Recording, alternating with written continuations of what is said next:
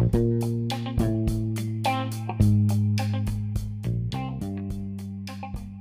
episode is sponsored by the Professional Association of Canine Trainers, affectionately known as PACT. On Sunday, the 16th of October, PACT are hosting the Connecting Communities Conference. It's at the University of Winchester, and there is an amazing lineup of speakers. The conference is in person, so you get to meet real people in the wild. It's also accessible. The talks are going to be short, snappy, and interactive. There'll be lunch and wine, stands to look at, and activities throughout the day. It's going to be a great day for all dog enthusiasts, and you don't have to be a PACT member to come. You can secure your place for just 20 quid. Find out more information on the Facebook page or on the website www.pact-dogs.com.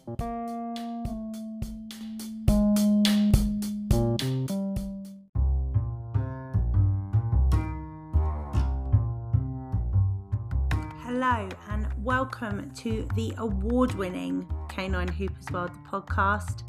Everyone's invited.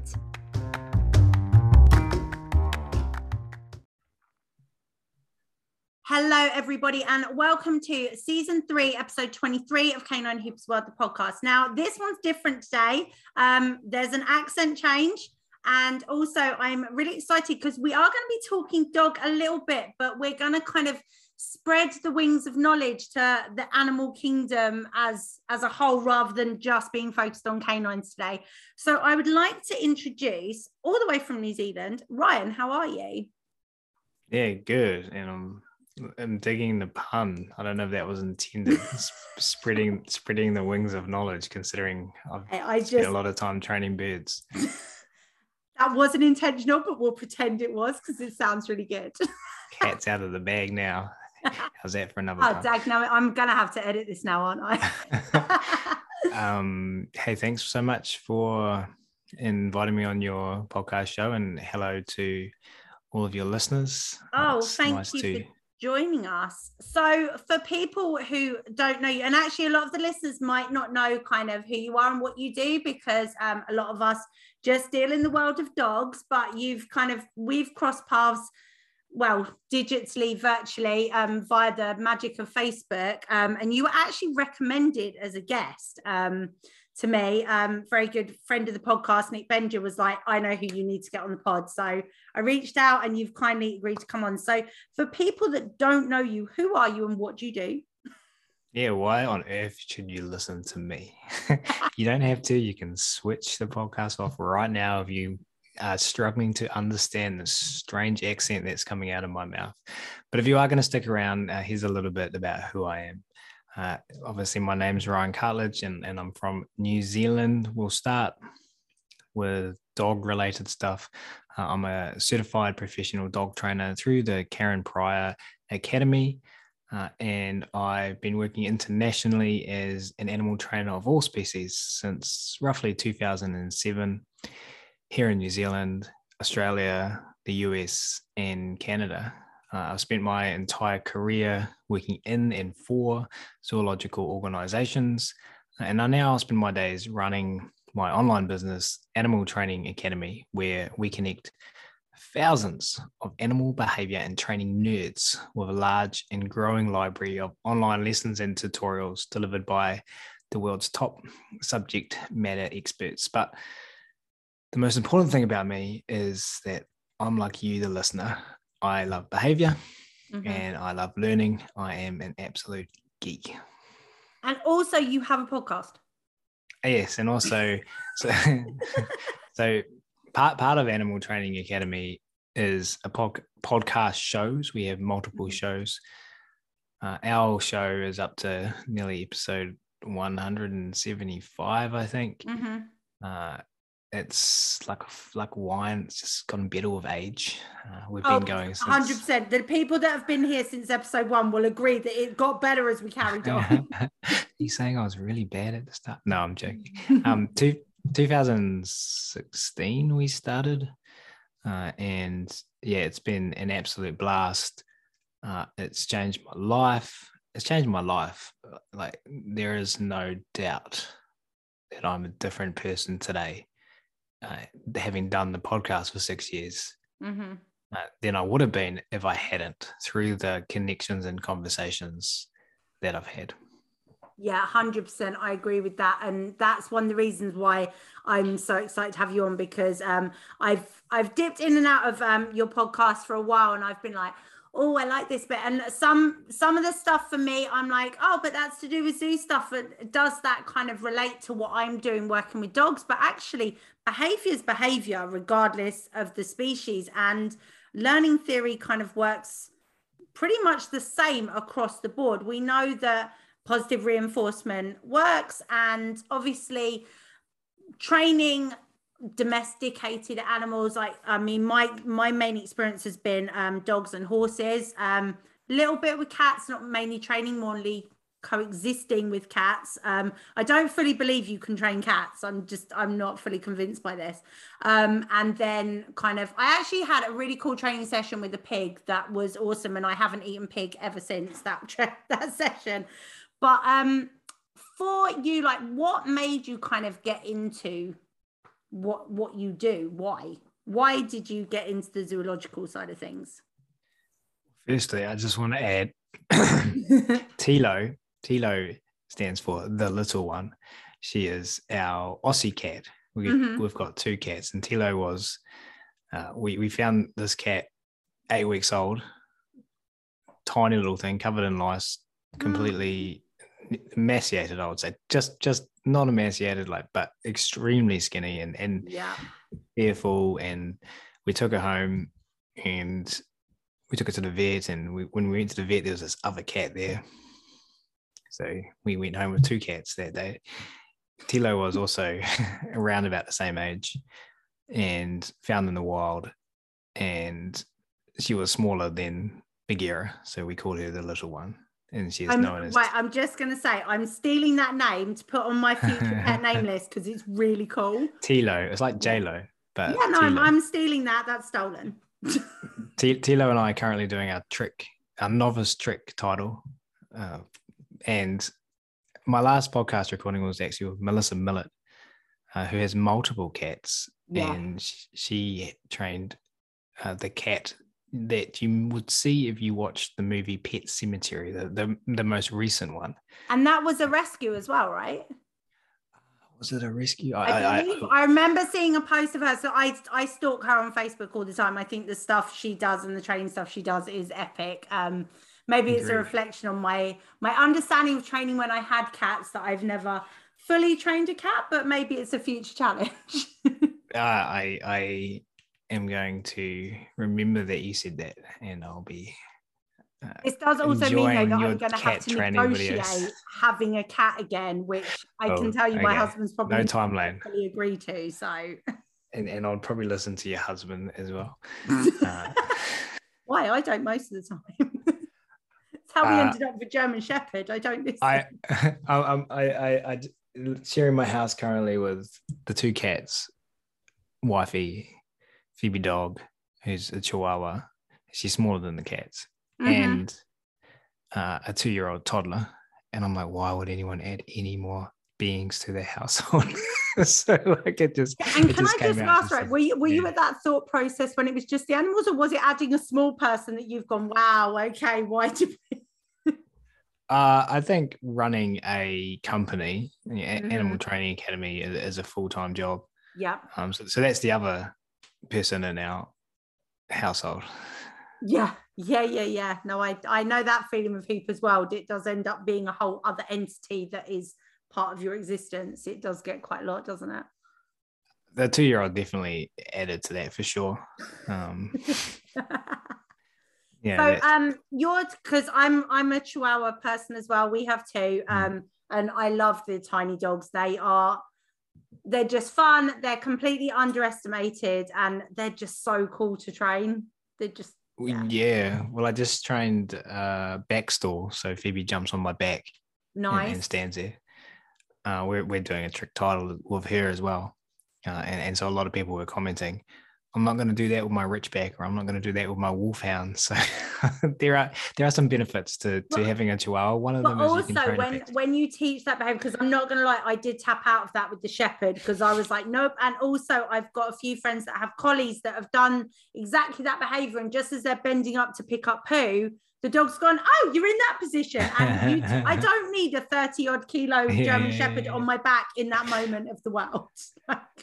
um gonna put some good proofing generalization behavior into it yeah. oh sorry some good stimulus control what am i talking about yeah ma- um, make sure that you you do not reinforce this when you're anywhere near a poo bag and you should be all well, well, with Phoebe, I was actually literally on all fours, but I can see times when I'm going to be on the ground playing with my. I already thought about this playing with Summer, mm-hmm. and suddenly Phoebe's going to be on my back.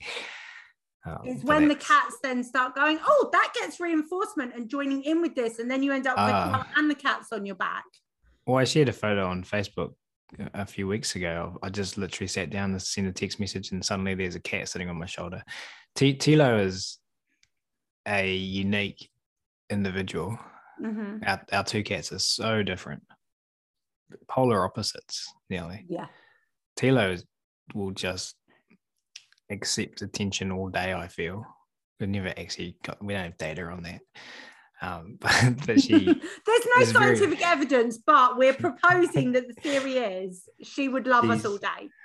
She's very very challenging to satiate, and so often things will happen like sit down and send a text, and suddenly she's just sitting on your shoulder, just chilling. so oh, yeah, it wouldn't surprise nice. me. And I don't know why, but I always feel when a cat is giving you that level of affection, like you feel much more kind of like, yeah, that's cool. Than like, because dogs like always love you, but like when a cat does it, you kind of feel a little bit special.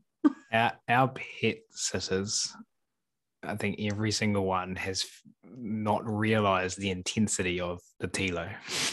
like, I think everyone kind of messages like, "Whoa, this cat's intense," like because she just she'll just be there all the time. Love it, absolutely love it. Love her to absolute pieces.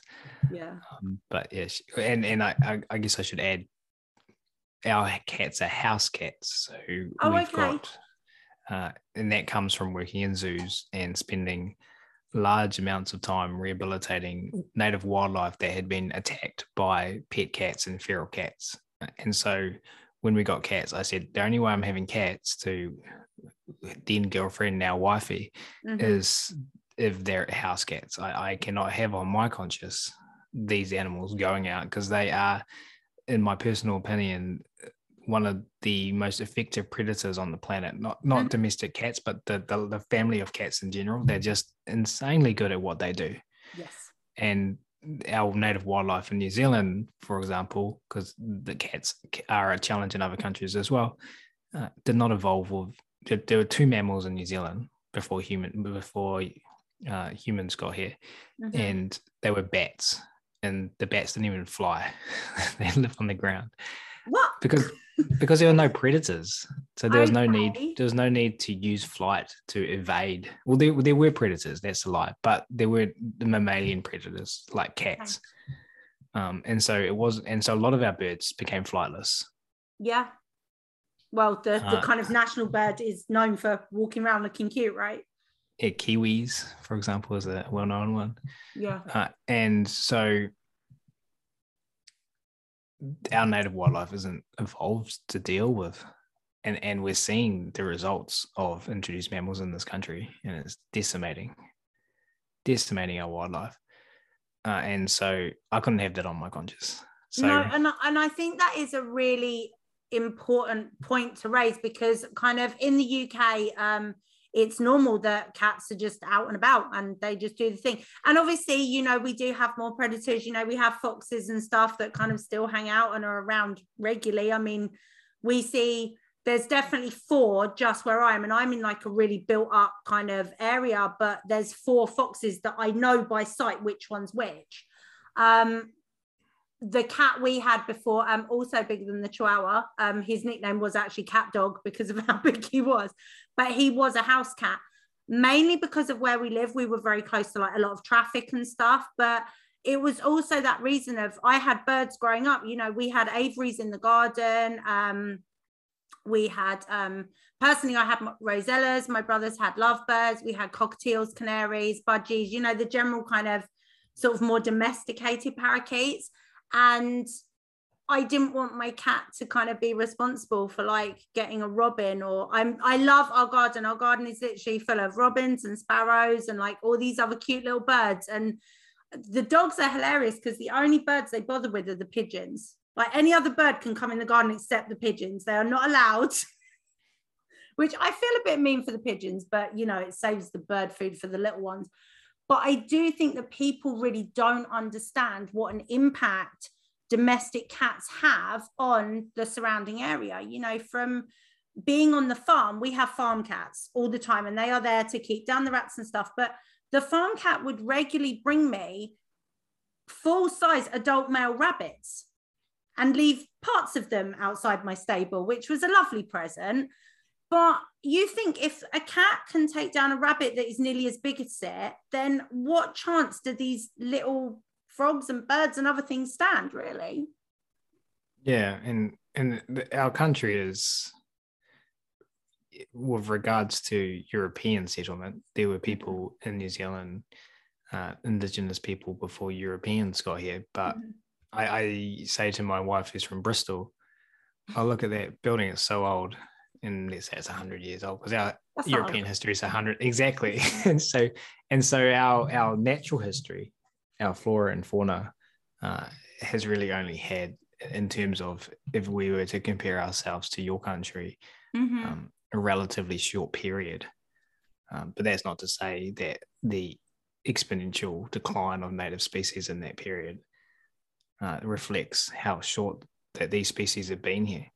Yeah. Um, i don't know i don't know about the uk I know, I know one state in australia they've just passed a law to make it that every single new cat that is acquired has to be an indoor cat. Mm-hmm. Uh, and, and, Australia is uh, under the same pressures as New Zealand. Yeah. But anyway, you asked me why we did a zoo. yeah, but hey, dude, like honestly, we go off on branches all the time, and it's cool. The listeners are used to my tangents. It's fine. Um, right. So yeah, why why did you want to work at a zoo? Now we've discussed cats and like why people shouldn't let their cats go and like kill the baby sparrows. Why? Because I wanted to rehabilitate injured birds killed by. No, I'm just joking. I decided uh, to work in the zoo industry when I was about 15, and I remember super clearly making a decision. I remember this quite well. Uh, we, we, were sitting in high school doing quizzes, and these quizzes were meant to uh, identify what industry we might end up in. I got builder, which is accurate. I, I love building things, and I've considered this industry job many times. Uh, mm-hmm. uh, although I've never gone down that road. and although I got builder, I remember my mate uh, sitting next to me got zookeeper, and, and he's now a chef. But I was thinking, I mean, to be fair, that, when I did that, I think it said like I was I wanted to do something to do with fashion or makeup, and like I couldn't be any further away from that now. So yeah. well, yeah. So I was well, mine was quite accurate but but I just saw Zookeeper and I went, yeah, that's cool. that yeah. that is that is what I wanted to do. Uh, I I was when I was young never allowed a dog. Mm-hmm. Uh, I was allowed goldfish, mm-hmm. and I had some mice. Yep. Uh, but no cats or dogs or anything like yep. that. But I loved watching wildlife documentaries. I was fascinated by the natural world. Uh, mm-hmm. Uh, and in high school, I was top of my class for biology. Uh, and I and that's interesting because I struggled to find myself motivated to be interested in anything else. Mm-hmm. Uh, but I love biology. Uh, I knew nothing about the zoo industry other than I wanted to work in it. I remember Googling the best zoo in the world. Uh, Google told me that it was San Diego Zoo. Mm-hmm. So I set my sights on working at San Diego Zoo. Uh, I never got to work there, uh, and I failed at ever securing a green card to work in the US. Um, I did visit though and spent a couple of days there being shown around by uh, the team. Mm-hmm. But after school, uh, I went to university. I earned a bachelor's degree majoring in biology. And on a huge tangent, I went and lived in South Korea for a year teaching English. Uh, straight after that, I started volunteering in zoos. Uh, and within 12 months, was working in the industry. Uh, so that was that was circa 2007. Mm-hmm. Um, I haven't looked back. I no longer work as an employee in zoos, uh, but rather as a consultant and with individuals via the Animal Training Academy. Mm-hmm. Uh, so I think my motivation when I was 15 is potentially significantly different from others. Uh, also, maybe the difference in time between then and now means new incentives for new and upcoming keepers. Uh, zoos contribute such a huge amount to conservation, both Mhm. via the work they do on site within the actual zoos themselves and by dedicating resources to conservation initiatives, both on the zoo grounds and in the wild around the world. Uh, and so these are, I think, significant draw cards in 2022 uh, to get involved in working for a zoo. My motivation was a little bit simpler, though. I just thought it would be cool. Yeah, no, but and let's face it, like being a zookeeper is kind of on like those lists of jobs that kids want to do. Like zookeeper's got to be on there along with like pirate and I don't know, maybe hmm, what else would be a cool thing to do when you're a kid, like be a fireman or something. You know, there's kind of a list of jobs that you're like, actually, zookeeper would be cool because you get to work with the elephants and the giraffes, and you instantly think of all the bigger animals. But actually, when you go to the zoo, like there's just so so many different species that you could be working with. Um, I mean, I'm assuming that do you have to specialize or do people tend to specialize in an area of say like the big cats or kind of reptiles or do people kind of flip between the sections? Um, yeah, and I think just just on your first point, I in in Western culture, Mm-hmm. uh, places like the UK and New Zealand, I think that the position of zookeeper um, has that element of uniqueness and Yeah. wow about it, uh, and that's not the case in all places around the world. Uh, in in the, some developing countries, uh, the zookeepers look down on. Like basically, they they are. I don't know if I can swear on your podcast, so I won't. Dude, They- you can they- swear as much as you want. I do it all the fucking time. they're, they're, they're, they're shit scrapers. Yeah, well, that- I, I was gonna say, you know, from working at stables, like you're basically you are a glorified shit shoveler. yeah. A, a lot of a lot of the time is spent um, ensuring that the animals' habitats are clean and and and poop free and and safe and Mm-hmm. containment is secure, uh, and so that is a lot of your effort. Uh, you're, you're doing that whilst you're simultaneously spending time with really cool animals, uh, and and I I personally enjoyed uh, just being so physical and being out and about and um, caring for and, and getting to know all of these awesome animals. Um, but I think the answer to your question depends on the individual, what they what they want. Some people just want to work with certain species, so they're more likely going to uh, seek out opportunities where that would be the focus. Uh, but additionally, it depends on the organization you're working for. Uh, larger zoos that are uh, well resourced Mm-hmm. uh, take COVID away because COVID messed with everyone's resources. But Mm-hmm. generally speaking, well resourced. I think there's more opportunity to do that, to specialize. Yeah. Uh, smaller zoos, family run parks, the resources are significantly less, and you are more of a jack of all trades, in my experience. Mm-hmm. Um, so you might be pulled across different areas, but there there is no rules. I've worked in well resourced larger zoos where people are shifted around, uh, Mhm. whether they like it or not. Sometimes, Oh, okay. So you can be like, but I don't want to work with the snakes. I don't yeah. And I've been in um, some uncomfortable situations where people were really upset uh, by decisions made by managers to to move them around Mhm. um, based on the needs of the organization as opposed to the individual's desires. But I um, guess as I mean, is the correct term keeper? Uh, if you're working with like a certain Well- animal, are you the zookeeper? Like, I want to use the correct term. I don't want to like piss people off. Uh, I, I would I, I like the term learning partner, but that refers more to training. Mhm.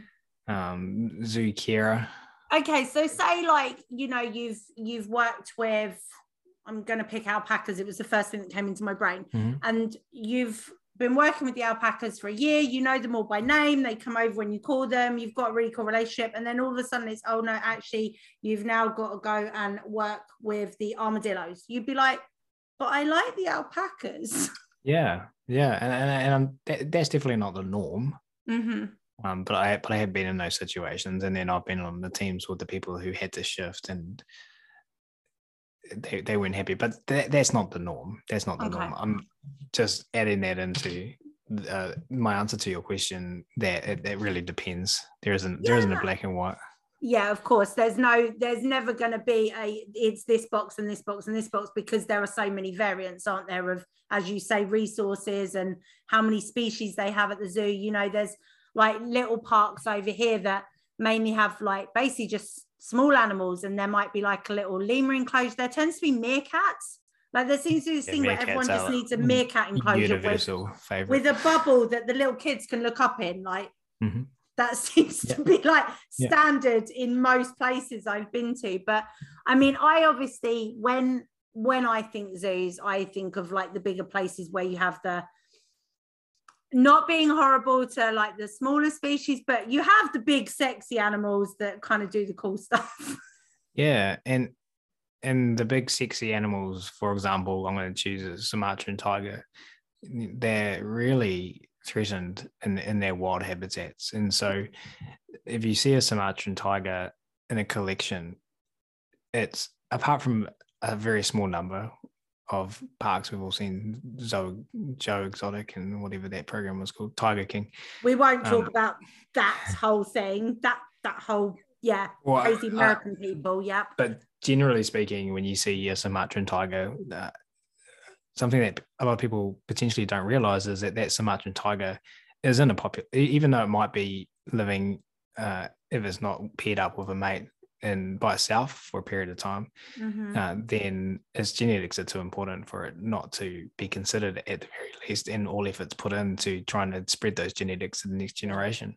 But if it is living by itself, it is living in a population. It's living in a global population of Sumatran tigers managed by its studbook keeper that is strategically pairing up individual animals to ensure the survival of the species Mhm. and so those those big sexy animals um, are part of collections and meerkats help bring people into the zoo so they can see these big sexy animals so that we can inspire people and when they're inspired and they're open to listening we can share about conservation and we can share about things they do so everything everything's linked and the meerkats definitely have an important role and there's a good reason i think whilst you Mhm. see them why you see them in so many collections they they are a crowd favorite for sure in my experience Yeah, yeah.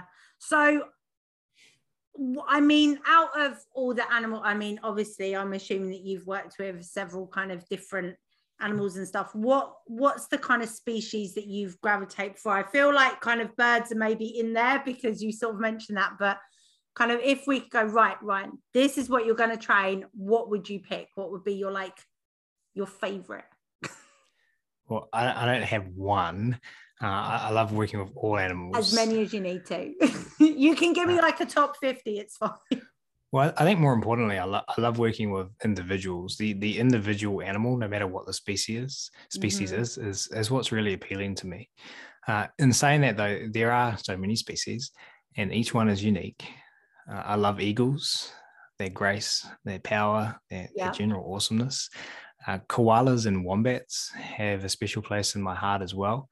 Yeah. They are totally cool, uh, especially wombats. I've actually had the pleasure of living with a wombat, like literally in a house with us. That's Of- of very course, cool. How This was a young. Mm, Debatable, mm, okay. Debatable. Uh, th- this was a young wombat, uh, and once it got older and larger, this became inappropriate. But the young young wombat was was a highlight for me, and and the specific individual was called Wiggles. And funnily enough, we have a giant stuffed wombat in our house at the moment that belongs to my two year old daughter, and its name is Wiggles. Uh, Obviously.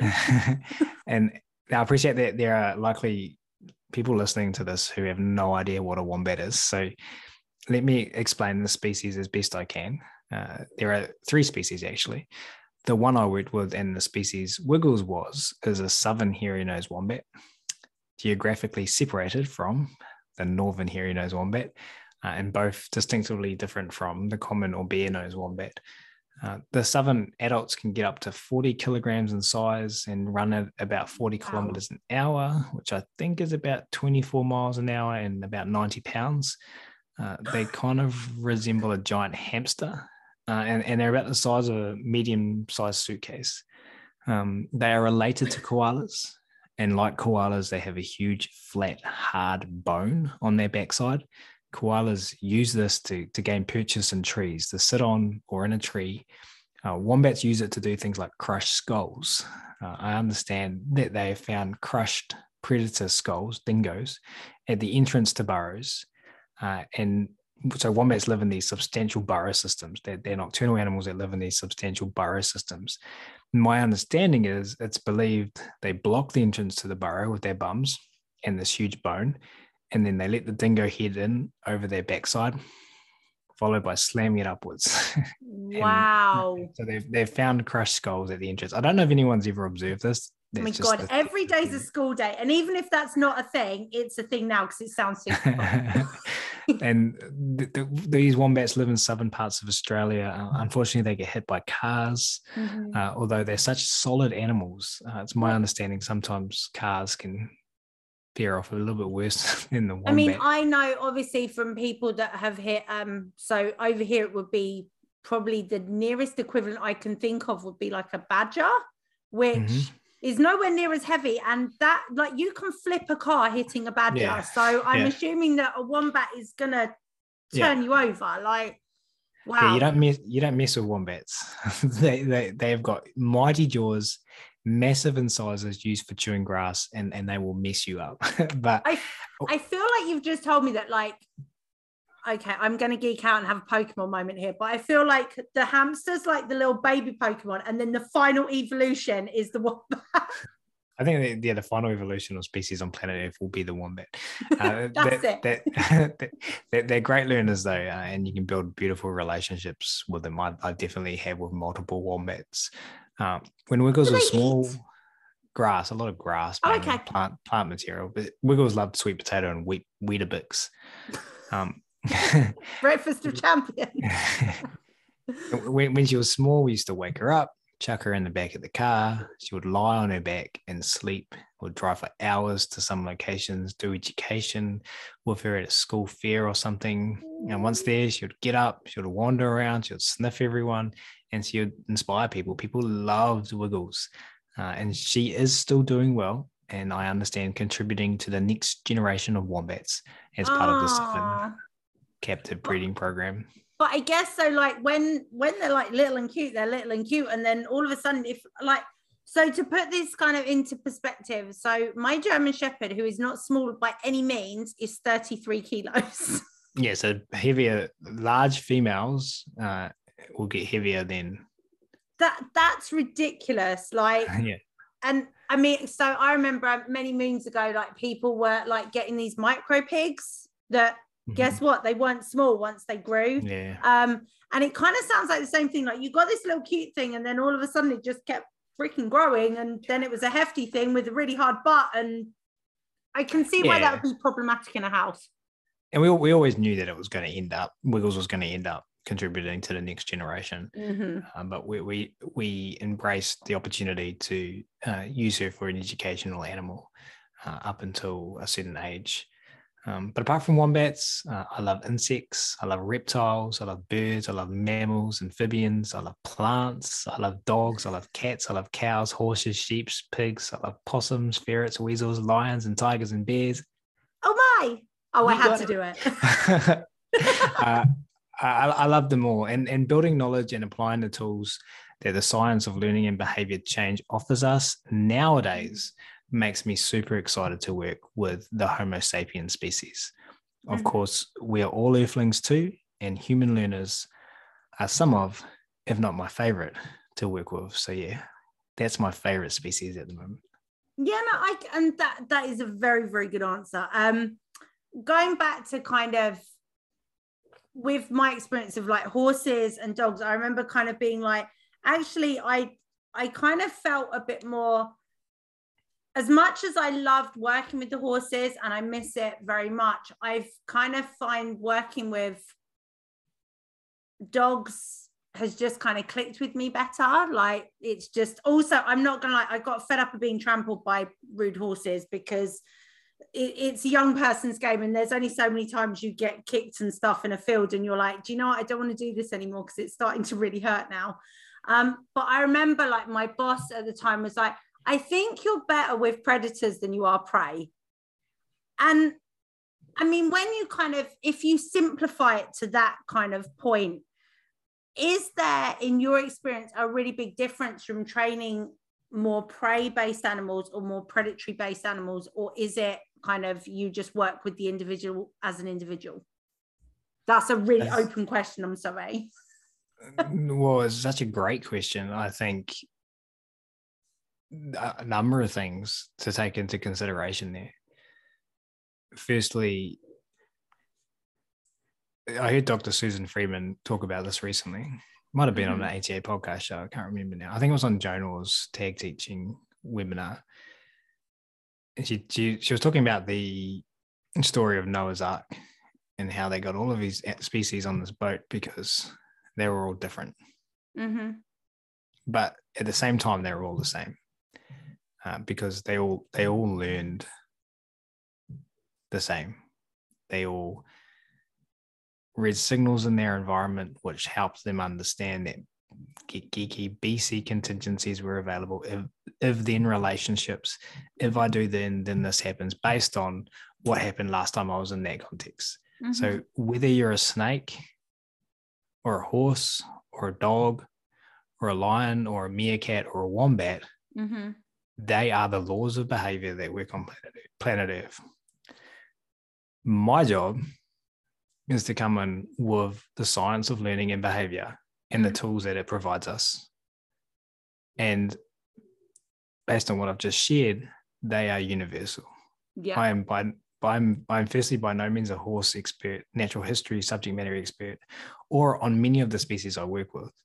Um, but I work in a team mm-hmm. and I bring that level of analysis to the team. Mm-hmm. Uh, so I, I acknowledge and am excited by the challenges that different species provides, but it, it's the same tools, just applied in different ways. Uh, so, so there's that. If I can, when I'm working with a new species, I will learn as much as I can about their natural history. Mm-hmm. It's, really, it's really important to do that often I have people, and I like to surround myself with people who are smarter than me and have that knowledge so I can lean on them as they would lean on me for yeah. the behavioral science aspect. Um, and, and then the other thing is if we look at a species, whatever species it is, let's use horses mm-hmm. and let's look at the likelihood of a horse to kick. Mm-hmm. There's a bell curve of individuals, and in the middle is the average likelihood of a horse to kick. And then down one end of the bell curve is the horse that never kicks. Mm-hmm. And down the other end is a horse that spends its whole life kicking. That's literally just wants you to die and has had enough of you. Like yeah. right. And so and so if you take the genetics of the the species, mm-hmm. but and if you take the learning history of the species, so you don't know where on that bell curve this animal is going to be. Mm-hmm. You don't know the learning history of this individual animal mm-hmm. then my strategy is to learn as much as I can. But when I step in front of that individual animal, I leave that baggage at the door and I mm-hmm. let the animal's behavior in front of me now guide my decisions. That's and do you know that's just resonated with me so much. Um are you familiar with the stuff that um, Kim Brophey does, um, the legs kind of stuff? Like as you were saying that, I was like, hang on, this means that legs applies to horses and to wombats and to lions. And oh my god, I've just had like this little light bulb moment that it's not just dogs. And I think as as a dog trainer, because that's that is my learning and my environment is being around dogs and my genetics is I grew up around dogs and my dad had dogs and there were family dogs for many generations. And then as myself, I love dogs. So I'm applying that legs to me. It makes sense that dogs are my focus. But when I can then go, well, hang on, that applies to me, you can literally apply this to all the other species, the snakes, the scorpions, whatever it is, you can spread that around. And this is the thing that I find that the more I know, the less I know, and the more excited I am. Yeah, I'm I'm the same. I think being a, a lifetime learner mm-hmm. is an important skill of a good trainer. Yep. You never stop learning. And even like with you specializing in what you do now with with the academy, you know, and with me doing hoop as well, as much as I have my little niche of what I do, it's also I still like learning about this new stuff. It's why I love having these conversations on my podcast because every episode I'm I'm learning new stuff every day and there's a new story and it's cool. And and also every individual animal you work with, I I mentioned before that they are my learning partners. So mm. I'm stepping into a learning relationship. I, I, I see them as teaching me, and I'm learning and they're learning. I don't I don't particularly resonate with the word teacher. Mm-hmm. I just see each situation as a learning opportunity, and I just learn so much every time uh, I step in front of the animal. Uh, Phoebe teaches me so much every day. For example, we are teaching assisted upright walking. It's a trick for mm-hmm. a trick title, and that means that she her paws are on your arm, mm-hmm. and you've got to walk backwards, and she's got to walk with you. So I did my first session, and it went great, and we got her doing a couple of steps, a little bit hesitantly, um, but we clicked early on, and and it was great. And then I went about my day, and I went back later that afternoon, and I tried again, and she was just jumping on the end of my arm and she wouldn't go to the center and nothing was working. I was like, what did I do differently? What did you I fe- well, it wasn't it wasn't the clicking. It was I I film all my training, so I immediately watched it and I went, what? I can't. Okay, I watched it. I couldn't see anything. I watched the other video back, mm-hmm. and I was like, oh, I used a different arm last time.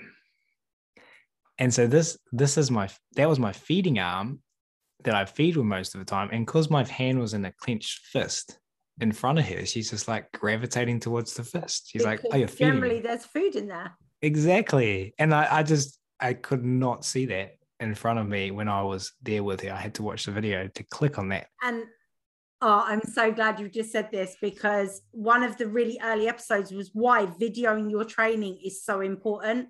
And people get so self-conscious about videoing their own stuff but i'm like you're not doing it as a facebook live like the whole world can't see it's just a video for you to look back on and you know i try when i can to get our competition runs filmed if possible because you know if it's a clear round amazing brilliant. But if we don't get a clear i'm like why? Was it me? Was it the ground? Did something happen? Did I, generally it's me because obviously generally it is us peoples that mess up the whole training situation. But I think that videoing your training stuff, especially when you're working towards trick titles and stuff, because you know you've got to video it anyway, it's really good to kind of get in the habit and feel confident just having your phone there. I mean, you have your phone with you all the time anyway. So having it across the room pointed at you suddenly feels really different, doesn't it? It's not the same as it being in your hand with your face Googling something or whatever. Yeah, and I think that builds on a couple of things we've already talked about. Firstly, uh, it was so clear in my brain just then.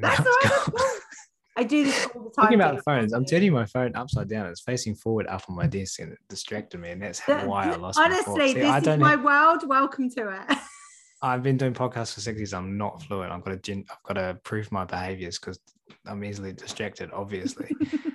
um, oh, so I'll jump jump to the second thing. The second thing being that the laws of behavior work the same for all earthlings, and I think a challenging earthling to apply the laws to, and now the second thing come back to me, is ourselves.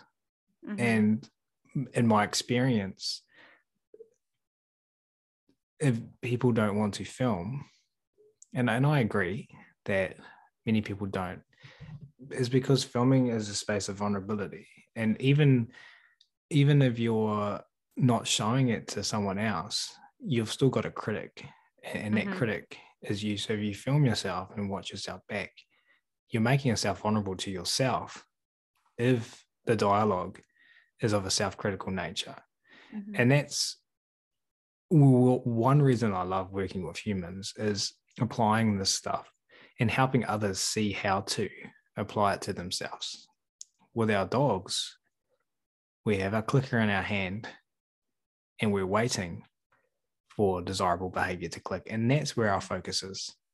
Mm-hmm.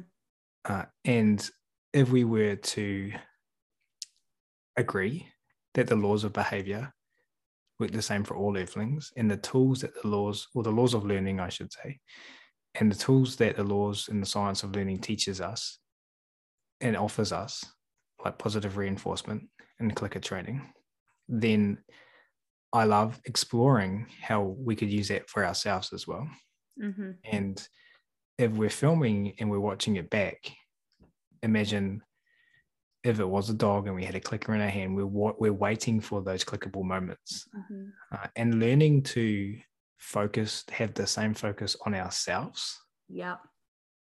What what is it that we did that we liked? What is the reinforceable behavior in this session that we want to see maintained or increased? Mm-hmm. That that is a very challenging, and I'm not saying it's easy to do. no, it's, it's, me... it's not. And I think as as people, we've kind of been conditioned to focus on the negative stuff because as society we get punished when we make bad choices and stuff we don't always get reinforced for making good choices so i think especially when we're self-critiquing rather than going oh what did i do good you're straight away going what did i do wrong whereas when you're hmm. training the learner in front of you whether it's another human or a dog or a cat or whatever you're going, oh, let's get ready to click them for getting it right. But when we're looking at ourselves, I think quite often straight away our brain goes, oh, what did we do wrong? Which is a total shift from what we should be focusing on. Well, there's a lot in there. There's what what did I do right as well, and the mindset to know that you can improve, mm-hmm. and that even and and to celebrate learning opportunities. Mm-hmm. For me, often the bits I like most about my training session is when Phoebe does something other than what I want because she's communicating to me where our teaching needs to head for mm-hmm. her as an individual and whatever behavior we're working on. Myself as well. Oh, maybe I should put the food in this position, or maybe I should feed with that hand, or maybe I should do assisted upright walking with my other hand. uh, or spend longer and uh, teach that when we do it this specific way, mm-hmm. the clenched fist doesn't mean food. Yeah. That's where all the opportunities are. So for me, those things that others might label as failures or mistakes, I see as learning opportunities. And I know that's so cliche and I feel like a twat saying it, but no, but it's not though, because I think it's really easy for us to kind of overlook that side of it when we're talking about ourselves as as the learner or as part of the learning team, because especially as trainers, because we are the professionals, we kind of put pressure on ourselves that we should always be getting it right and we should always know the answers. But actually i i did a post the other day you know about people rushing their training and not spending enough time on the foundations. And the, the sexy stuff is just the foundations done really really well. And unless you've kind of got those foundations right you you can't do the cool stuff because you need the foundations there. And i think as trainers we put a lot of pressure on ourselves to be getting those right because we should know the foundations because we've done the foundations and we understand them.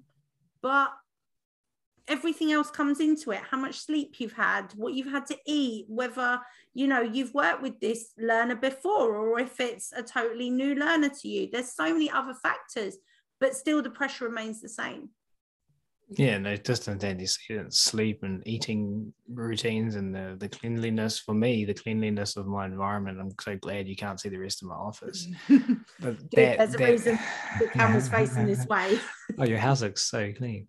Um, and the other thing is, well, there's a there's a couple of things that came to mind as you were saying that. Firstly, let's think about that comparison between what we do with our dogs and what we do with ourselves. Mm-hmm. With ourselves, we see people on social media doing all of this training, and we think, well, that doesn't look like what I do at my house. Uh, and if we are to think about dogs, we might see a, a dog walking loosely on a lead, and we've got this reactive, aggressive, whatever label we're placing on it, dog in front of us with our client. So you've met my German Shepherd, Cole. I was talking about it. No. And we as as professionals come in and we start where that individual is. We're not going to start to click for mm-hmm. that loose leash walking then. Mm-hmm. We're going to figure out proximity. We're going to figure out triggers or mm-hmm. cues, whatever word you use.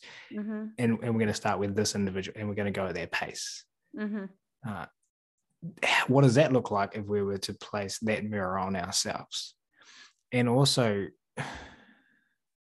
to to take that cliched saying go at the individual's pace we are all learners and we are all we don't all have the knowledge and the, the, practical experience to do what everyone else is doing. So we have to figure out where we are as a learner and we have to take the next approximation for us. Yeah.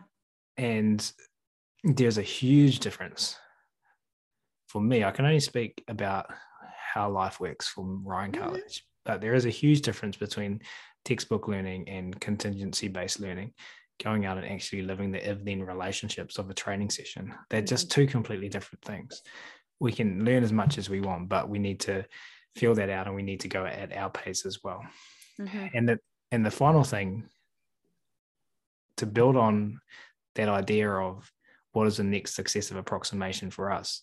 If we have that reactive dog, that aggressive dog, we are taking it very slowly. Mm-hmm. We're changing one small thing at a time. Mm-hmm.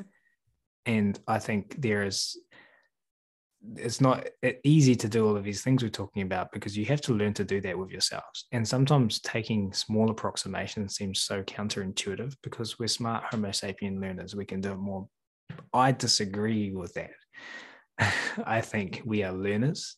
Yeah. And I think we learn the same way mm-hmm. as our dogs do. And small, tiny approximations is the mm-hmm. fastest way to get results for us as well. That that's been my experience. Yeah. Uh, and I think relates to filming. Yeah. Because you see all of these things you want to change and you try to change them all. We would call that lumping. Yeah. I would call that lumping. Yeah, yeah, yeah. Um, so back to working with different species, this is where I come in. Mm-hmm. And I teach, oftentimes, I teach human learners how to learn. Yeah. And and the processes of behave the processes of learning, what the science of learning teaches us and the tools and how to apply them to to yourselves. Mm-hmm um, that that's that's my role and that's why i enjoy working with so many species but it's the behavior change comes from the human yeah i have to change the human's behavior yep spoken like a true dog trainer there so yeah, I don't know where that leaves us with regards to where our conversation. No, that's cool. Although that's just kind of put another little branch in my brain of because obviously with you kind of having that zoo background and working in the kind of zoological field what made you do the dog training? Like why? It's almost like but dude you can train all these cool animals. Why dogs? Yeah it's a great question. Uh, so i was working in queenstown new zealand mm-hmm. and on social media i noticed an old high school friend had had moved to the area uh, I was actually paragliding at the time, flying with a big inflatable wing. Yep, that's just and, silly. That's just Well, silly. I'm just putting bird- out there. as a bird trainer, it's the ultimate, right? Now I'm flying. Uh, and I, and I went to Nepal and I met Scott Mason and then we flew with his Egyptian vultures. So we are hundreds of meters up in the air flying with these Egyptian vultures. And I was like, I want to do that. So I moved to Queenstown because Queenstown's where all the paragliding is in New Zealand. You need really ideal environments and, and wind conditions and heights. What? So you can actually stay up when you don't have wings? Yeah, no, that sounds sensible. Yeah, you you need to use the thermals, the, the the hot air rising off the Earth's ground. You need to learn where they how they form, where they form, how to ride. I mean, it was a lot of fun. Uh, and so I met my I met my friend down there who had moved down there, and he was making these online courses about high performance cars hmm and uh, doing financially very well for himself. And he said to me, dude, anyone can make a course about something and stick it online. And this was 2014. So online Mhm. courses weren't like, Yeah, no, no, no. They weren't really a thing then. no. And so he's like, so I'm like, well, I've already got content because I'm been playing around and putting presentations together for a while now. So he's like, cool, man. Hop over, let's film something. So I did, we did. Mhm. and I stuck it online and people brought it. And I was like, wow, I just made X amount of money doing something I love for myself. It's a I'm not- really cool feeling, is it? Especially when you wake up and you're like, oh my God, someone in a random country has just bought my course. Like, yay. Yeah. It's a cool Yeah, it was- and, and also that I'd spent my entire life as an employee. So here I was suddenly on my own back generating income. Mhm. Anyway, cut a long story short, wifey wanted to move cities so she could study. Then girlfriend, now wifey. And so we decided to pack up and, and move to Wellington, which is Mhm. terrible for paragliding. It's like the windiest place in the country. So I had to, my paraglider's still in the garage. God, poor thing, hasn't come out for years. And I didn't know what to do. I'd worked at Wellington Zoo before. They didn't have a training position. Mhm. I, I really didn't want to go backwards in my career. And in terms of the direction I wanted to go, Wellington Yeah. Zoo is a great place to work for. And so I was like, okay, I'm going to go all in on this training thing. Uh, I got some zoo jobs as a consultant around New Zealand, earned a bit of income, uh, and started failing forward, learning how to make online courses and market them Mhm. randomly. And then at, at that time, we were going, well, do we want a child in the future? And so I knew that I wanted to build something there where I could be home. I mean, I can literally go upstairs now and have breakfast with my daughter. Mhm. And there's not, you know, my office is a 30 second walk from my front door. I, there's not many people who can say that. Uh, so I have a really, and I finish work and then 60 seconds later, me and my daughter are playing outside. Mhm. Uh, yesterday we went to the hardware store together and brought Windows security. So you were doing that building thing. Good job. uh, and so that that's how it came about. I never envisioned it. I never planned it, but I've obviously repeating reinforced behaviors, and here I am. Yeah, yeah, yeah. Um, so kind of going back to the zoo stuff, how do you think kind of the zoo? I mean, I know just from my lifetime, you know, being a little kid, and I'm I'm going to use London Zoo as kind of my my kind of focal point because that was the zoo I remember going to as a kid, and I remember the enclosures were quite stark. You know, they were concrete. It was the 80s. Um, I've just told everyone my age now, which is horrendous. Um, but I can remember zoos like they were kind of there for people to see the animals rather than animals to be thriving in a captive environment. Would that be kind of fair to say? Uh, know, I was I was born in 1983. There you go. I'll join you in sharing my age. You're still Um, younger. I, I remember going to oh, maybe it was San Diego Zoo when I was a kid. Mhm. And and zoos have this term, it's uh and, and I'm going to butcher it. It's called something like poignant moments. Like we want to create these moments for people that they'll remember for the rest of their lives when they come mm-hmm. here. Uh, and I and I have one of those moments being like five years old in San Diego Zoo. I was standing in front of the, I think it was a, I can't remember if it was a rhino or hippo who does this. One of those species wags their tail when they urinate. I want to say hippos. I think it's hippos, yeah. So I'm, I'm just like coming at this from someone that their knowledge of hippos is like watching Attenborough stuff. So I'm embarrassed. I, I don't know that. um, Dude, you're forgiven. You can't know everything about every species. Okay, forgive yourself.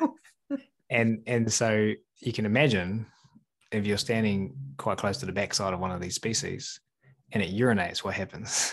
I just remember being coated in urine. uh, and, and, so my, my my rest of my memory from that time period is, is pretty limited. Mm-hmm. Uh, I think the the change in, in the industry is phenomenal though. If you were to take a screenshot now uh, and compare it to when I started in 2007. Mm-hmm. Uh, zoos continually develop, contribute, and as mentioned, are genuinely a champion for conservation. This has come so far in, in my 15 years since 2007, mm-hmm. uh, and the developments just keep getting bigger and bigger. Yeah. Uh, talking talking about London Zoo as well, big shout out to uh, Jim Mackey, who runs the behavior programs there. The, at the head of the behavior management, enrichment, uh, voluntary care mm-hmm. projects, information spreading uh, at that zoo, they have a world class individual uh, with who has that growth mindset and is a, a lifetime learner, uh, heading heading that department and and not just London Zoo across the, all of Zoo's London sites. Mm-hmm. Um, yeah, because um, Whipsnade would be the one that I used to go to more as a kid because it was actually close to where I live. So for me, I've always, I think I've gravitated more to like the safari parks. I just liked the fact the animals have more space, whereas zoos, Absolutely. I think, still have a little bit of a negative connotation for some people that they're mm, like, they you know, they're, they're not good. And I don't think people understand that the, the good stuff and the conservation stuff that zoos are doing. And I know there are some people in the animal industry that have very strong opinions on zoos, but I think we need to look at it from the point of view of the bigger picture of that conservation. You know, there are species that unfortunately, because of peoples, have wrecked their environments and they are now so close to extinction in the world that without zoos they they're just going to be gone aren't they?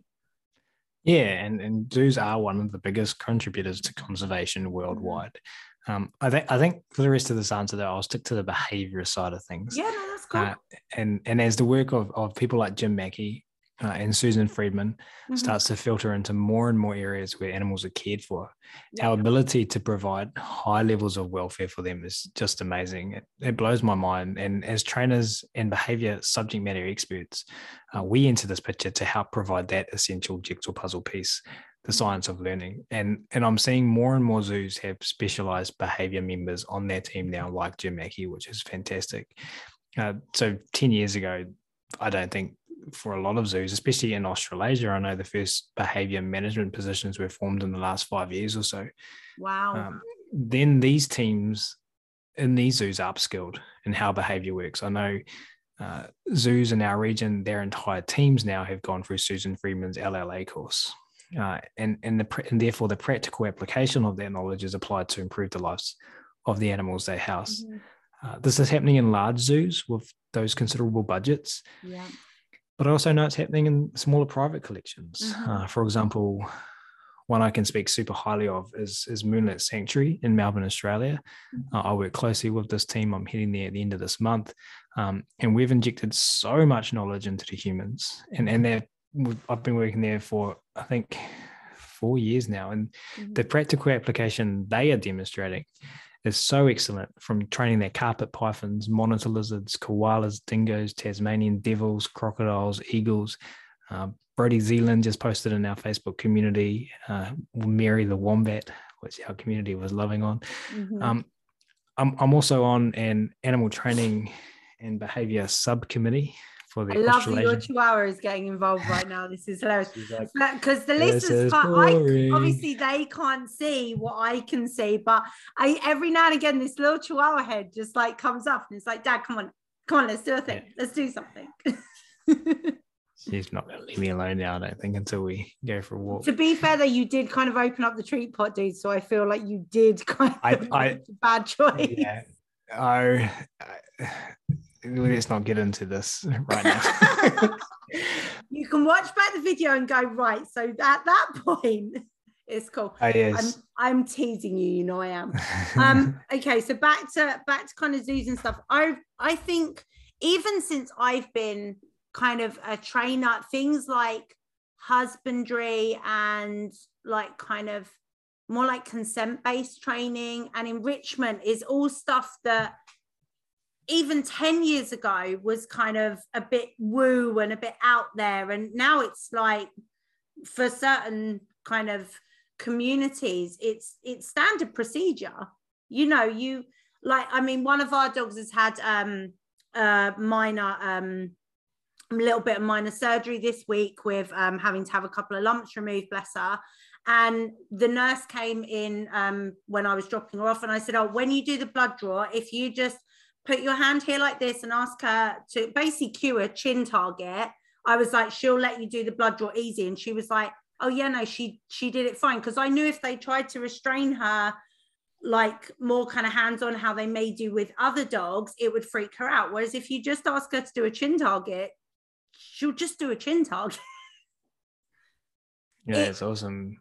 it kind of shocks me i think how in ways with with zoo animals i feel a lot more training goes into the husbandry than with domestics Well, I, think once again, it, it depends on the individuals and Mhm. depends on the organization and it, it depends on the budget. But I think things like the internet, social media, online le- learning, speed and access to information have, have just been exploding. And this translate to zoo professionals upskilling themselves with the knowledge that they can then apply to the species in their care. Mhm. Um, the training that I see now in zoos at all levels compared to what I was exposed to in 2007 is phenomenal. Uh, also, in the last, I'm going to say, five, six years, uh, we've formed the, in, in Australasia, we've formed the Animal Training and Behaviour Subcommittee, which forms part of the Australasian Society of Zookeeping. Uh, and, and uh, unfortunately, like many things globally, COVID really affected our momentum. Uh, Mhm. but still, as a committee, uh, in our time together, we've run workshops all over Australia and New Zealand. We've run huge conferences with guest speakers from around the world and hundreds of attendees. We've set up scholarships and sent keepers internationally to learn from others and bring what they learn back to our region. Uh, and, and I know many of my colleagues in other parts of the world are, are doing very similar things to this. Mhm. Um, so I think one word sums this all up beautifully, and, and that is progress, which, which is fantastic because the role of zoos, as you've mentioned, is just going to keep becoming more and more critical over the coming years. And the reason why I feel there would be a big difference between a snapshot taken in 2007 of the industry and one taken now is that the animal train is that like animal training uh, the industry is continually taking small successive approximations. So we can look at the big picture and appreciate the big difference, but credit has to go to the individuals on the ground for Mm. doing the hard work Yeah. and their never ending drive to improve the lives of animals in their care. yeah Uh, I believe that is actually the same now. That drive is the same now as it was in 2007. But what we're seeing is the compounding effects of that. Um, so that's just super heartwarming. Yeah and i mean like straight away kind of the the thing that came to mind from kind of watching tv shows and stuff like we have a show over here about um the park longleat and i was watching it one day you know you kind of flick through and it's like oh the zoo program's on cool let's watch this and um they basically were recalling the lions in and i was like oh look they recall and Yeah, i yeah, just yeah. found it so cool that like the lions did a recall and then i was like well of course they do because that's how you get sheep in, that's how you get horses in, that's how you get dogs in. So it would make sense that you've trained all these other species to recall. And, you know, they were explaining on camera that they did it with the food and blah, blah. And I was like, so you've reinforced them for coming indoors when you've called them. You've just conditioned a recall. but for some reason, because it was lions, it it seemed like this really like awesome behavior. But then my brain's going, but it's just a recall with a lion. yeah, and and I think for me, we, one thing you and I talked about discussing on this episode before we pushed record was the similarities and differences mm-hmm. between working in the zoo industry and working in the domestic industry. And yeah, I, I, made a suggestion to you before we pushed record that we just you kind of maybe lean. And I gave you a beautiful segue right there. okay, let's let's talk about it because I, I had a really challenging time to be honest with you, thinking about differences because as you've just described, I, I see everything as as apart from natural history, of course, mm-hmm. that goes without saying. I feel that natural history of a snake is different than the natural history of a dog, mm-hmm. but everything else I just saw similarities in. So I've listed a couple down. Shall I run through them? Yeah, do it. Go for it. Well, similarity numero uno. Mm-hmm. Uh, and, and I want to start with some definitions I've learned over the years. Thank you, Dr. Susan Friedman the importance of unpacking labels and sharing definitions. Mm-hmm. Uh, I appreciate that sometimes I might say something, and the definition I have in my mind of what I'm talking about might be very different the definition the person I'm talking to might have in their mind. Mm-hmm. So I wanted to find training for when I use that word uh, in this part, and and that and if you're listening and you have a different definition, that's cool. I'm not saying there's a right or wrong definition. I just want to clarify what I mean mm-hmm. uh, when I say it in the context of this podcast episode. And that definition is the intentional and strategic setting up of antecedents and consequences to modify behavior. Mm-hmm. And for me, this is all implemented under the umbrella of my ethics, with my ethical approach being guided by Susan Friedman's illustration hierarchy of behavior change procedures according to the least intrusive effective alternative it is a bit of a mouthful.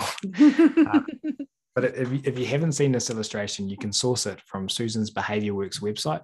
If you send me the link, I'll stick it in the show notes so that people can Beautiful. click on and have a look. Awesome. So that that is findable in the show notes, and also and there is also now a Chihuahua helper, which I'm loving.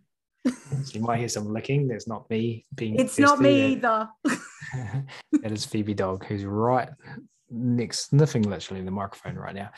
Um, so Susan's website is www.behaviorworks.org. Uh, if you visit the written work section in there, which uh, Carrie's kind of going to link to, there's an article called "What's Wrong with This Picture? Effectiveness is Not Enough," and and the illustration is included in that article. Or you can mm-hmm. just Google it and, and, it should pop up. But in a very quick nutshell, it offers a guide to help choose intervention procedures starting from the least intrusive options to the most intrusive options, mm-hmm. which those most intrusive options we seldom, if at all, need to leverage. Uh, and I get my definition of intrusiveness from Susan's article. Mm-hmm. We see mm-hmm. references a paper from Carter and Wheeler 2005. They define intrusiveness according to two important criteria.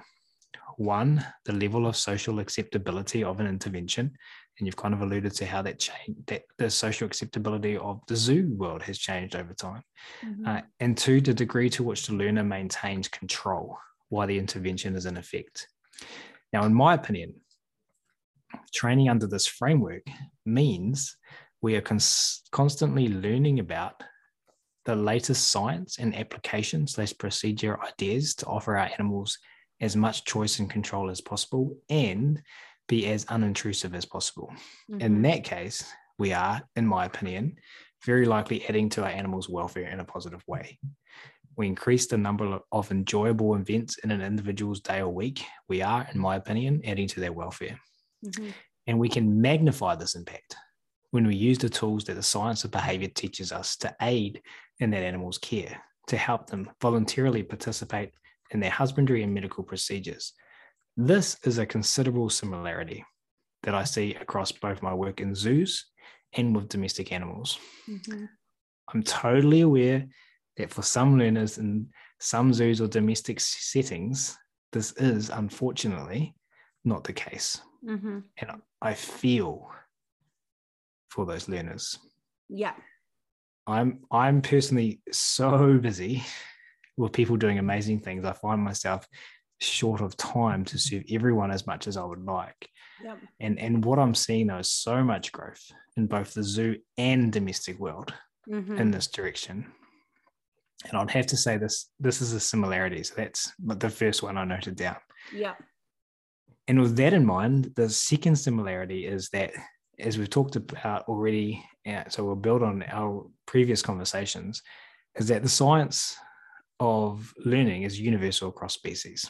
Mm-hmm. So it doesn't matter if you're working with your dog at home or a crested iguana in a zoo context, recalling your sheep or recalling your lion. Both of these animals are earthlings. All of these animals are earthlings. Mm-hmm. And the laws of behavior equally apply to them. Now, as we've mentioned already, the differences in the natural history of a domestic horse versus a wedge tailed eagle are significant. Mm-hmm. And consequently, there are some very unique variables in working with these different species.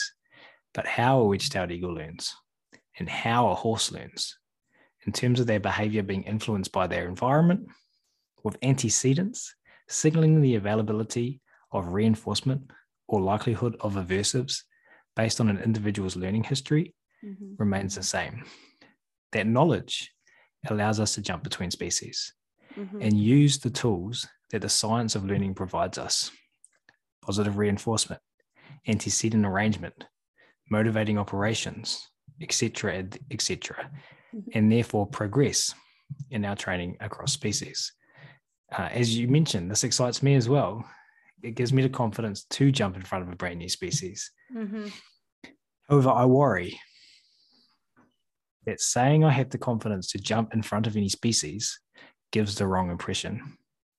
This is still always done with safety being our prior, priority. And just like with domestic species, protective contact is often utilized. This is always done by starting at the bottom of Susan's hierarchy I mentioned earlier and ensuring our individual learners are in good physical health and have adequate diets and nutrition. So, veterinary staff are, in both domestic and zoo contexts, essential members of an animal care team. Well set up environments relevant for the species and careful consideration and respect for the individual learner. And for me, as mentioned earlier, I surround myself with people who are way smarter than I am, especially when it comes to knowledge about individual species. Mm-hmm. I'm often coming in with the science of learning, and I pair this with the knowledge and experience of others. So having a solid team is vital to be able to do what I do. Yeah. But so similarity number two is the science of learning is universal across species. Do you want me to go yeah. on? I've got no, I I just want to touch on that quickly because yeah. I, I do think the first thing as you were kind of going through it um, was the the Einstein quote of um, everybody is a genius until you judge a fish on its ability to climb a tree. And I was like, oh, this is like the tree climbing fish quote, as it's affectionately known in our household. But it is true, isn't it, that if you are if you are kind of looking at the individual and the learner and you're working through things so that they are using my favorite term setting them up for success so that they can learn it's i love the fact that that understanding isn't just for dogs it is going across all the species. And we are now understanding that you can train an owl and you can train i don't know a frog and a chicken. And you know i mean so many trainers have gone on over in the uk there, there was a course called chicken camp which i always wanted to go on but i'm a little bit scared of chickens so i never did. Um, terrifying. They're dinosaurs like, dude, they freak me out a bit. Okay. And I don't know why, but they just do. Especially, I think I got chased by a cockerel a few times. Like, it's happened more than once and they just freak me out. But for me, I just think that knowing that there are more similarities than there are differences is actually really reassuring just as a trainer that it's understanding how to train once you understand how to train effectively and minimally aversively you can train any species yeah and and that minimally minimally aversively uh, is additionally applied to your individual learners. I, I get asked to work with people, and, and I would rather work with a trainer who might not be using minimally aversive strategies, but is open to learning and has demonstrated they are a good learner, Mm-hmm. than someone who is just adamant that they only train minimally aversively and but they're they're not necessarily open to dialogue. Yeah. Um, I, I I don't judge anyone on their techniques. I just think anyone's me with less information or less knowledge or skill or different different information and knowledge and skills because I acknowledge that the subject matter expert on the individual in front of them is the person who looks after them every single day. Mm-hmm. Uh, so I'm just stepping in there as a learner to learn as well. Um, but yeah, that is, I think the more I do this as the years go on, the more similarities and the less differences I personally see. Which is awesome. So, is there a number three? Yeah, well, number three is the vital importance of good communication and healthy relationships. And I'm talking about human to human relationships here. Mm-hmm. working within a team of co-workers in a zoo context or working within your home environment in my experience requires consistently endeavoring to build healthy relationships with those around you Mm-hmm. uh, we often talk about trust accounts with our Yeah. non-human learners trust accounts being a term i heard firstly from us-based trainer steve martin Mm-hmm. and once again the excellent dr susan friedman Mhm. um, those two wrote an article on this as well called The Power of Trust, Yep. found on both Steve's website and Dr. Friedman's website. Mhm. Uh, and, and on both of those sites, there's so many high quality pieces of content. So if you haven't already ventured into those spaces, please do so. Mhm. Uh, in my paraphrase version, the concept is basically that every interaction you have with your animal is either putting a deposit in your trust account or making a withdrawal. Mhm. Much like putting money in an actual bank account, of course, to have a healthy account, you want to make as many deposits as possible and have as few withdrawals as possible. But if you do have lots of money in your bank account or positive interactions in your trust account, when you do have to make a withdrawal, you're still in the positive and you're not going to go bankrupt. On a similar note, Stephen Covey, the author of the book, The Seven Habits of Highly Effective People, has a similar term he calls the emotional bank account when thinking about these ideas with each other. Mhm. Developing good listening skills, being kind and generous, expressing gratitude, following through on what you say you're going to do, showing up on time, and the list goes on. Yeah. The importance and value of considering these lessons to the best of our abilities with each other and how any slash every interaction we have is hypothetically putting deposits in our trust account or taking them out are vital to working together as a team for the well-being of animals in our care. And on that note, working in a zoo context versus in people's homes, Mhm. another similarity is the dynamics of these human teams. As we've talked about both in zoos and at home, more than one human is involved in the animal's care, including making decisions about the animals, setting up environments, allocation of resources, etc., etc. I think in both cases, there can be an individual human who is the most motivated when it comes to training and therefore learns the most about the science and the tools of behavior change and thus has more buy in on interventions. When talking about behaviors, we might label problematic or training new behaviors. In the home context, this means implementing training with family members, different generations, different motivations, and different relationships with the animals. In the zoo context, this means your team members. I was the employee who was always trying to train all of the things all of the time. And I was within teams where my teammates were more interested in other cares, other, other areas of, of Mhm. animal care. However, in a zoo environment, much like in your home or your client's home, effectively implementing training programs requires the ability to consider how your motivations, goals, and actions fit into the team's motivations, objectives, and activities. And once again, those human relationships are so essential because at the end of the day, in both the zoo context and the domestic context. It's the people's behavior that needs changing the most. Yeah, yeah, yeah. But I guess as well, looking at it from kind of the team point of view, um, and obviously I'm looking at it from the views of a trainer that's gone into a household and maybe, you know, so there's mum, dad, maybe there's an older relative, maybe there's a child, and you're going to need to adapt how each one's doing it depending on totally the relationship with the animal, but also their expectations because, you know, the older person may have the understanding that you need to be firmer with the dog and then obviously you're going to have the child that is also learning and doesn't have the dexterity that the adults are going to have to do stuff. And it is about kind of assigning those roles to each one. And i guess from the zoo point of view like you you were kind of the one that wanted to do the training stuff but you also need the person that's going to be doing the environment stuff and that's going to be making the decisions on other things and it's all of those components that make it a successful team. It's not just well, there is no I in team, is there? And I'm not going to finish that sentence because it's rude. I don't know. I don't know the rest of it. Um, it's the one word I can't say on this podcast. I'll message you later. Just, okay. I, I have a good, a pretty good idea. Um,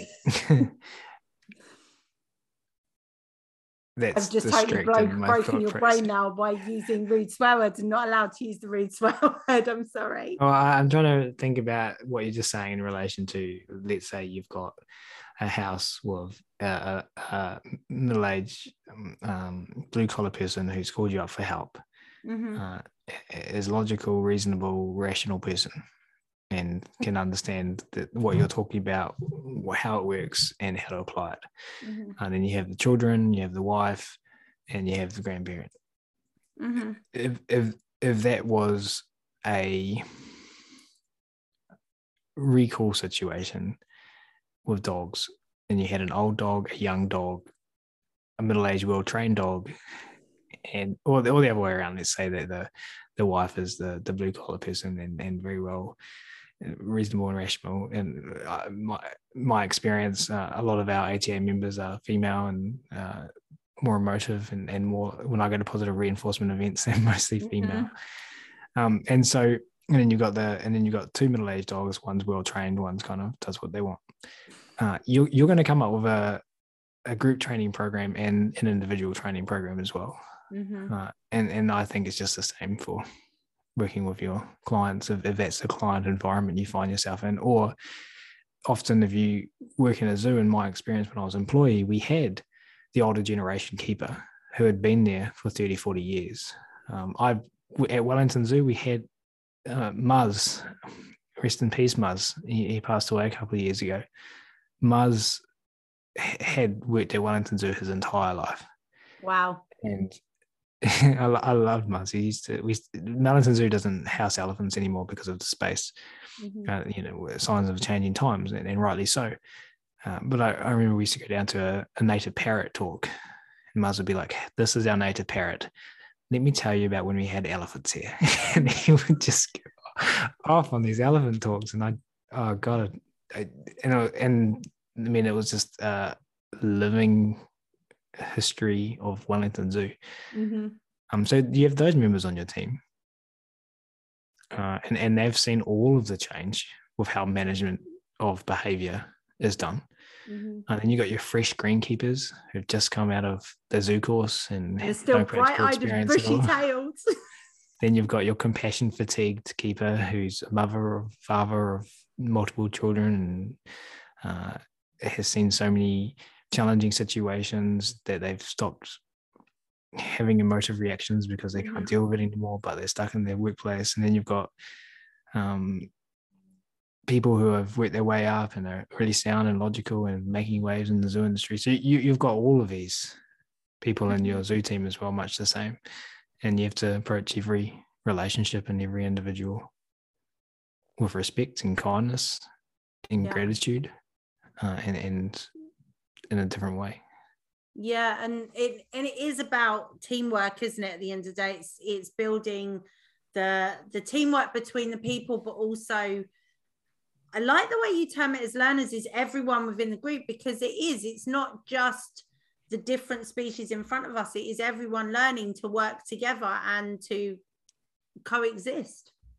Yeah, and and who knows if you've got a one member of the family bringing you in to help, and the other member of the family is, and, and maybe the member of the family that brings you in to help is uh, more of a stay-at-home parent role, uh, and, and the other one's going out to work, and that that other parent might be under extreme pressure from work, and that extreme pressure from work might mean that they're not sleeping as well at night, mm-hmm. and they're also skipping lunch. Mm-hmm. So therefore, we have distant antecedents of poor sleep, poor nutrition, and then you're saying, "Can you do these things?" And the environment's not set up for this individual to succeed, regardless of Which if they understand it. Flip that as it's a puppy, and the puppy's biting everyone because they're maybe only getting two meals a day when they could do with three and they're not sleeping enough because there's kids running around the house and puppies need sleep and then they're biting everyone but with the puppy, we'd be like, well, we need to adjust how they're being fed and we need to look at how they're sleeping. Yet with the person, you're not going to be like, oh, and by the way, you need to eat your lunch and you need to sleep more and stop being stressed at work. But it's the same thing. yeah if, if that information comes up that you can provide empathy you can yeah. you can if, if an opportunity to speak to that individual maybe they don't want to be involved but if an opportunity comes up you can say hey look i appreciate this is big but i appreciate how much you have going on at work and i appreciate yeah. like how challenging that must be. Or actually i can't appreciate it. Like you must be under immense pressure. So you know you, you tell me if you want to learn i am here but if you don't then that, that's totally cool yeah yeah, yeah, um, yeah. So, so, so, adding, I think, that level of understanding compassion, you don't always have it, and you don't always have the resources, the time to find that out, and and you, have also got to draw that uh, line between invasiveness into someone's life. Mm-hmm. Yeah, what you're being called for. But I think we never know what's going on in someone's life. We just don't, and often, yeah, you you have to acknowledge that when you're making those. But then that that again kind of reflects the when you're working with different species they can't always communicate. They certainly can't verbalize with us exactly what's going on. And we understand from body language that certain things may mean certain things but depending on other factors this is where kind of the the training thing becomes this massive umbrella of understanding because you need to be able to look for all those little clues that go with with the animal. And it's not just a case of oh well i've been the amount of times i got called into consults because it was generally either loose sleep walking or recall. And then it turned out that actually there was this whole other stuff that was going on. And the recall was the least of the problems because yeah. there was all this other stuff that needed addressing.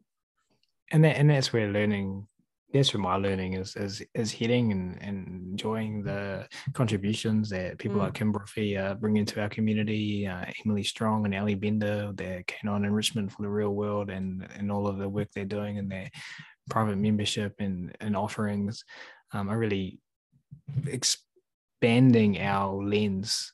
Mm-hmm. Um, and and for me anyway, building my appreciation of um, training is not my starting point yeah. Even though I'm a trainer, I know that to train, I need to take care of all of this other stuff 1st mm-hmm.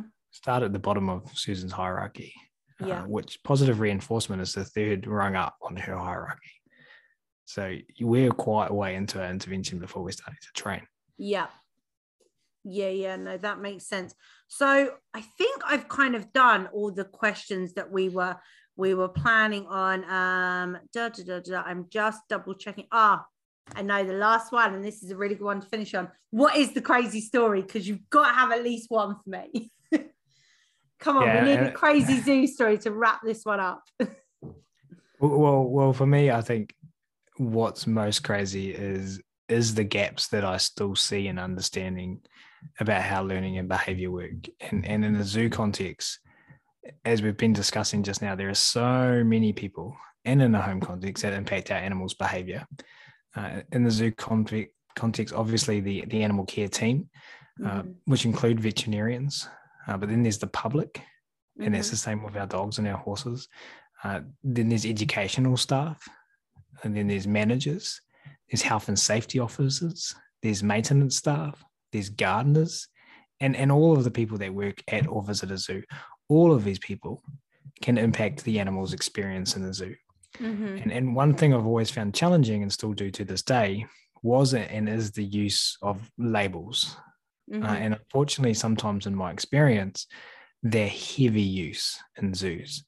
Uh, I don't know if this is what you're after with regards to crazy, but, but, this this this is crazy to me. Yep. Uh, and and I use I and the use of labels I have found is the same. It's the same with domesticated animals. Mm-hmm. Uh, but but I've been in situations with zoo animals and domestic animals where individuals have been in the firing line for euthanasia, and, and I think the use of labels in some of these contexts has played a significant role in leading up to those conversations. Mm-hmm. Uh, heavy use of labels placed upon animals, in my opinion, can lead to the humans involved, by all of those people mentioned before, in any situation, not taking responsibility for their learners. We are such a massive part of our learners' environments in any context. We play considerable roles in their world and, and sometimes their world, their physical world, might be their enclosure. Mm-hmm. And although that sounds kind of horrible, don't get me wrong. Uh, when talking about zoos, as mentioned, they are one of the most significant contributors to conservation on the planet. Mm-hmm. The work of good zoos is fundamental to the survival of species. And captive breedings are captive breeding programs are a massive part of this, mm-hmm. and this has never been more important than right now. But often, for an individual animal, their world is their enclosure. And their enclosure slash habitat is our responsibility. And part of being the managers of their world mm-hmm. is the education of the staff looking after them. And I don't want to pass any judgment on anyone because zoo staff are amazing. Mm-hmm. They work so hard yep. and they care so much and there's also so much to learn yeah the training and the training and the science of learning is a small component of the vast amount of knowledge and skills that zoo, zoo staff had to know and learn but from my time being an employee and now a consultant in the zoo context mm-hmm. i feel a lot of vital behavior science information was slash is missing mm-hmm. and the use of labels on animals across zoos and across my career was rife and, in my opinion, impacted so much on individual animals. Mm-hmm. Placing the blame for an animal's behavior inside an animal rather than understanding that in the context slash environment these animals find themselves in, they're doing the best they can to access reinforcers and remove aversives using yeah. the tools they were born with, learning. And just like you and I do, and it's our just like you and I do, we do the same, right? Mm-hmm. And it's our job to set them up for success. Yeah. And use the tools of training and enrichment to help them learn new, more desirable behaviors. This is our responsibility. And I believe we owe them the respect of doing that for them. Yeah. However, if we're just blaming animals, the animal's stubborn, the animal's aggressive, because that's who they are, it can really prevent anyone, if it's the animal's fault, from taking responsibility and helping those animals learn. Yeah. So I think the heavy use of labels is one of the craziest things I encounter. Mm-hmm. But overall, the understanding of science of learning within zoos is way better now than it was 15 years ago, which is fantastic because it heavily affects people's ability to manage behavior effectively and ethically.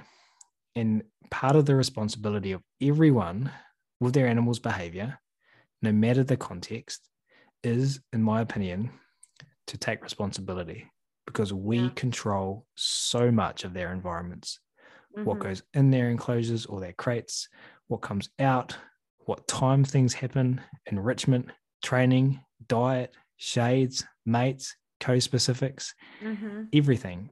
And then when behavior doesn't go the way we want, hearing so many undesirable labels placed on animals is something that I just found crazy yeah. from my time as a zoo employee.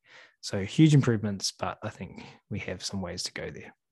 Do you know what though? I do think that that crosses over still to to the dog world and kind of Absolutely. maybe not so much well no trainers do do it you know i mean like earlier i don't know you probably didn't know, so obviously the listeners definitely, well, the listeners will know, but when you went, oh, reactive aggressive, I was like, mm, don't use the word reactive. Um, I always refer to it as big emotions because I'm like, my dog is not reactive. He just has big emotions about the world on certain days at certain times. But we do have to be really careful about the language we're using, the way we're using it, and what we mean by it. You know, one of one of my biggest ones is it's a cue, not a command. Like it's it's such a small thing. Like I've given a cue for my animal to perform behavior rather than I've commanded my animal. And I think that the more we can kind of be mindful of the language we're using and how we're using labels and to explain what those labels mean, I think is how we're going to keep progressing and improving life for all the earthlings. And I love this term earthlings. Like I've never thought to use it before, but I'm stealing it and I'm going to use it. I'm, I'm passing it on. Uh, I'm passing it on from uh, my mentor and, and massive gratitude to her, Dr. Susan Friedman. Uh, that, that is one thing I've got from her. Um, and, and, and totally agree. Uh, and, and she models for us so well what you just talked mm-hmm. about uh, in acknowledging labels when we use them. Uh, and, and, and agree about the term reactive. I learned from Kathy Sdao to use the word responsive mm-hmm. and cue rather than trigger. Mm-hmm. Now, animals are responding to cues. Yeah, yeah it's um, exactly that. But until we kind of have these conversations and make people be mindful, you know, society is becoming more mindful of language in general. You know, we are all improving and trying to be more understanding and more showing more empathy and kindness. I mean, you know, the pandemic screwed up a lot of stuff, but the whole kind of be kind thing, at least we attempted to get it out there. I don't know if it reached everyone in the world, especially not at the moment, but we are still trying to kind of spread the good word. Um, right, I'm very mindful that I'm using up all your time and it's morning where you are. So you've got the rest of your day ahead of you and it's getting later and later here. So I'm going to have very tired dogs in a minute. Um, if people want to find out more about the stuff you're doing, where can they find that? And obviously, if they want to listen to your podcast.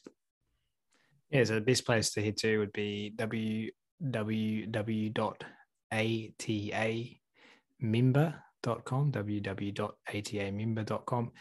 Uh, on that website, you can sign up for our free courses. You can uh, listen to both of our podcast shows. Mm-hmm. You can read our blog posts.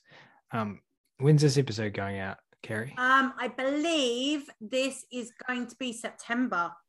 We're like so, way in the future or like the past right now. We're in the past right now, yeah, because this is now September when people are listening, I think. So it, it's 11th of May yeah. when we're recording this. Uh, yep. In six days, we're shutting our membership doors for the first time ever. Wow. Um, so we don't know when we're going to be opening them again. Okay. Uh, and so if you wanted to join our membership, then in September, you're probably going to head to our website. You can join our waitlist.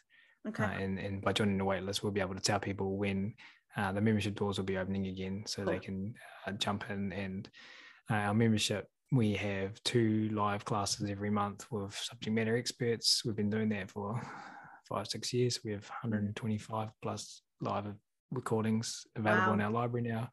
Good we have forums. We have a private Facebook group, which is by far members' favorite area mm-hmm. uh, because I believe uh, we apply all of the things we've been talking about today to the way we run our community. Cool. We look for re- reinforceable behavior and we do our best to reinforce it. We acknowledge that everyone's an individual, and what mm-hmm. we think is reinforcing is only reinforcing if we see that individual member increase or maintain their behavior in the future. Sometimes we don't, we try our best. We ignore unwanted behavior. We set up the environment well for people to succeed. Mm-hmm. Uh, and and guess what? It works. Funny that it's like there's science. and and so we've got a thriving Facebook group, which is incredibly popular, incredibly busy. We dedicate hours of our resources every day into that space. Mm-hmm. Uh, and so that that's what our membership is, and um, it's, it's kind of like an online group mentorship, really. Cool. Uh, and so people can jump on the wait list, I think, in September. Yep. I don't know what's happening. We're shutting our doors and I know. It's like, oh my God, and we're in the days. future and the past, and I don't understand what time is anymore. um, but but chances are, you know, we could open it as little as once a year. So jumping on that wait list, we'll be able to uh, put you at the front of the queue when we, when we open our doors again. amazing amazing. So guys as always um you can follow my dogs on instagram at minx chihuahua at dodge shepherd. Canine hoopers world is on insta and facebook. If you want to buy me a coffee buy me a coffee.com slash hoopers. And until next time and ryan's gonna like this one i think stay safe be kind wash your hands thoroughly keep your dogs on lead around livestock and don't let them lick toads take care guys bye